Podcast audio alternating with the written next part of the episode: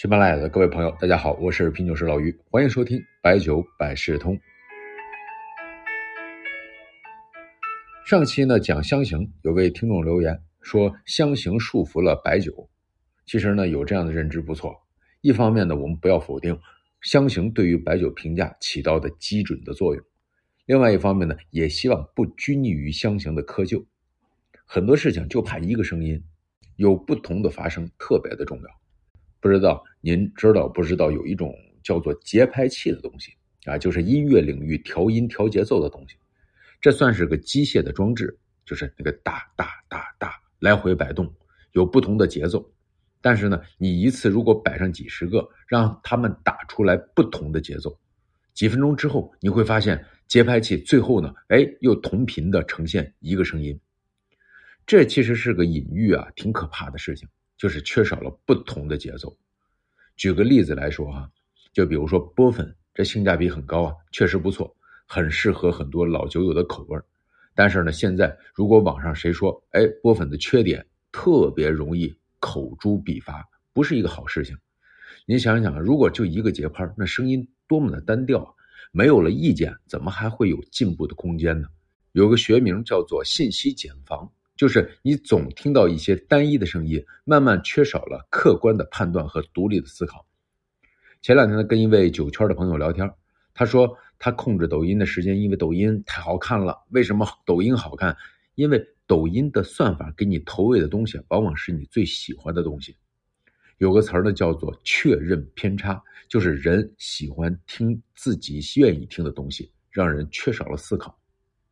我记得莫言在诺贝尔文学奖的颁奖典礼上说过一句话，就是当众人都哭时，应该允许有人不哭。所以我们希望呢多一些独立的思考和见解表达。那么本期呢，我们推荐两款酒啊，应该算是比较小众的酱香酒。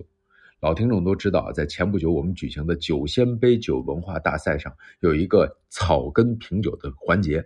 就是参赛选手三十位品鉴了经销商或者厂商提供的酒样，最后投票选出了最佳的酒体。老于承诺在获得名次之后啊，要在节目当中帮宣传一下。而且呢，确实这投票也是最集中的产品啊，所以在推荐的时候也比较有底气，因为大家的评价嘛。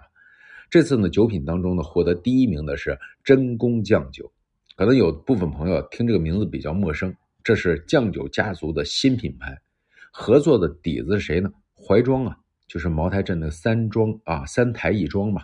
我查阅了它的并购模式，是并购了生产基地，还有这个基地的一些老酒啊。但是具体的股份比例啊，我没有查到。但是从手笔上，确实呢，投入是比较大。真宫的定位呢，是要做酱酒当中的剑南春啊。其实抓的是三百到五百元这个定位。这个定位有什么酱香呢？茅台，你像有人酒悍酱。郎酒的红花郎十年、喜酒一九九八等等，这些酒啊名头比较响，但口感上多少还是有点缺陷。您别看红花郎十年和十五年就差个一百多块钱，味道的差距真是不小。真宫呢打的这个价位段，其实呢是拼的肯定是口感。咱说一下对它的口感的感受啊，其实这位老总提供的样酒呢，在京东上我是没看到。呃，棕黑色的圆形的包装，看上去非常的厚重啊。这个包装的分值是能拿到的。味道上的闻香比较正，不是特别的强烈，略有润的感受，焦香、花果香都能感知到。在酒样入口的时候，感受对于老酒虫来说印象非常的深刻，入喉的冲击力非常不错，升腾感明显，而且酒体的那种微微麻的感受聚集在口腔的上颌，感觉酒特别的灵动。这种刺激感呢带来的生津感的感受非常深刻，啊，酒体比较扎实，陈味足，醇香感和连续性都不错，后味也是持久的。如果非要鸡蛋里挑骨头的话呢，开始呢有一点气味，放置一段时间没有了。我估计呢这气味是茅台镇的老基酒带的，在空杯当中呢确实也没有闻到。总体来说，对于四百多的价格呢中规中矩，但是呢作为酒厂给咱们粉丝的价格是。三百三十八元，这个价位呢是比较合理的啊！有兴趣的听众呢，可以直接联系白晓生，直接介绍酒样提供的老总。真宫呢是第一名，另外一家呢得票较多的酒品呢是李明英酒业的乌蒙酱酒。李明英呢是酱酒之父李兴发的女儿得了真传啊。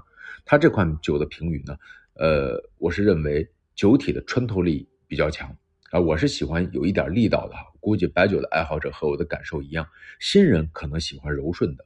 这款酒的香气复合，能够感受那种包裹的沉味儿，美中不足，平衡感略差一点，尾段的苦味儿有点冒头。不过呢，醒醒之后啊，感受是非常的不错。酱酒还是要醒一醒啊！这款酒的空杯静置一小时之后，你再去闻，特别舒服，这是它的特点。这款酒的代理商呢，张总提供的价格，粉丝价格应该是二百八十五元啊，这个价格已经比较低，你也要让经销商多少有一点利润啊。这两款酒的宣传呢，本期啊，我们先说到这儿啊，算是广告。也希望大家如果感兴趣，同时价位又能接受，可以联系两家。啊，白晓生呢会把他的微信呢推给您，白晓生的微信呢是白晓生的全拼后面有个零幺零啊，为您可以做个简转介绍。最后呢，咱们用一首写隐逸生活的小诗为这期做个结尾，来自唐代杜荀鹤的《西兴》：山雨西风卷钓丝，瓦瓯棚底独真实。醉来睡着无人唤，留下前夕。也不知。